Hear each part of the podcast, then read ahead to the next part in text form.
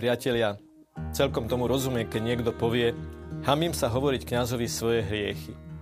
K tomu, aby sme dali odpoveď na túto otázku, treba najprv povedať, kto je vlastne kňaz. Kňaz je človek, ktorý sa rozhodol nasledovať Ježiša Krista cestou kňazského povolania a ktorý v určitom momente svojho života musel urobiť veľmi zásadné rozhodnutie, že pôjde študovať do seminára 6 rokov a tam sa bude pripravovať na to, aby pomáhal ľuďom na ceste s Ježišom Kristom, za Ježišom Kristom a s ním do nebeského kráľovstva.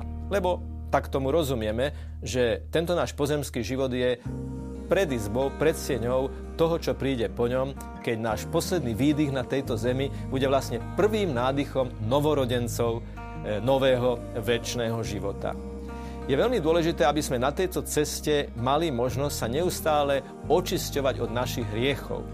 Možno ste už počuli príbeh dvoch chlapcov, ktorí sa ponáhľali do školy, museli na, naskočiť na autobus a e, utekali cez zablatené pole.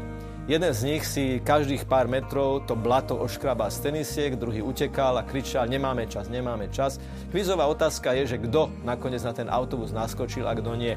No iste ten, ktorý sa z času na čas zastavil, aby si to blato z tenisiek oškrabal, lebo ten, ktorý to nerobil, mal nakoniec tak ťažké nohy, že už nevládal ísť ďalej.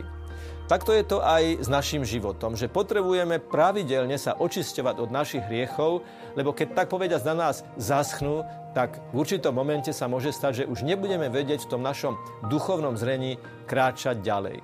A k tejto službe oslobodzovania od hriechov nám Boh posiela kňazov, ktorí, ako som to už povedal, v seminári 6 rokov štúdiom a duchovným životom sa pripravujú na to, aby raz prevzali zodpovednosť tých, ktorí budú ľudí viesť k Ježišovi Kristovi. Súčasťou kňazského povolania a prípravy na kňazské povolanie je aj príprava na službu spovedníka, na službu duchovného vedenia. Spoved znamená, že kňaz je ľuďom k dispozícii preto, aby keď úprimne vyznajú olutované, úprimne olutované hriechy, kňaz im ich poučil, pretože on je aj učiteľ, aj lekár v spovednici a potom im dal rozriešenie. A sudcom je kňaz v spovednici aj preto, že rozsúdi, či to olutovanie tých hriechov, či tá lútosť je naozaj úprimná. A úprimnosť tej lútosti sa prejavuje v tom napríklad, že človek povie, že sa týchto hriechov chce zbaviť a v budúcnosti ich už nekonať. Bolo by nezmyselné, keby sa niekto spovedal z hriechov a pritom povedal, že ich bude ďalej konať.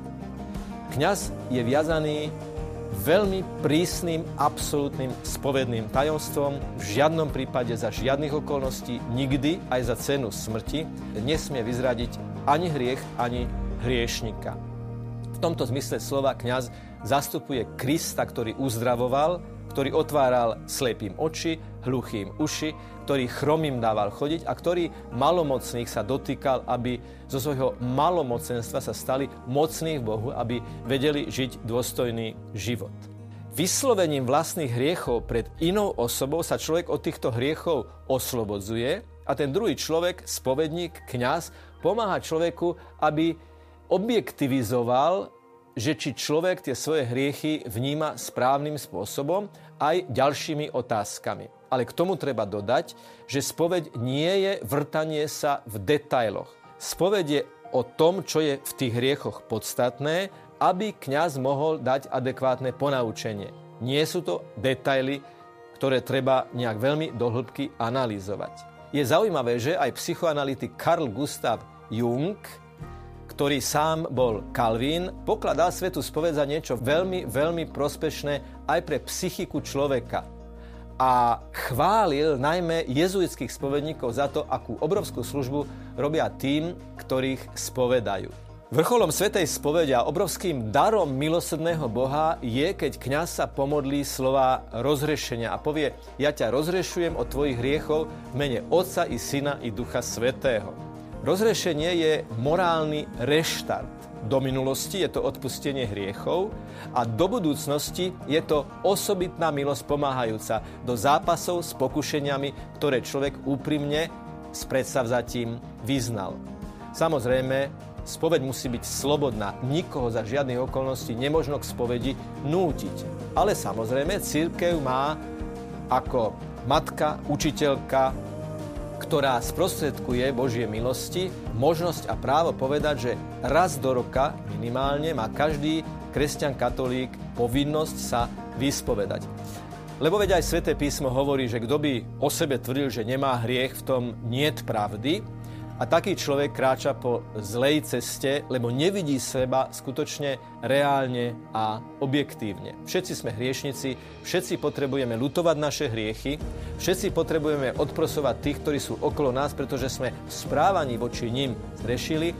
Všetci potrebujeme tú obrovskú milosť, keď nám Boh povie, ja ti dávam odpustenie, opäť máš to blato z noh zoškrabané, opäť môžeš vykročiť s ľahkosťou človeka, ktorý kráča s Kristom a v Kristovi k Bohu. Takže sa nehambíme vyznať pred kňazom naše hriechy, pretože kňaz viazaný diskrétnosťou a spovedným tajomstvom ako sudca, kňaz a učiteľ nám pomôže, aby sme vyšli zo spovednice očistení. A ako veľmi to potrebujeme, myslím naozaj, nikoho netreba presviečať.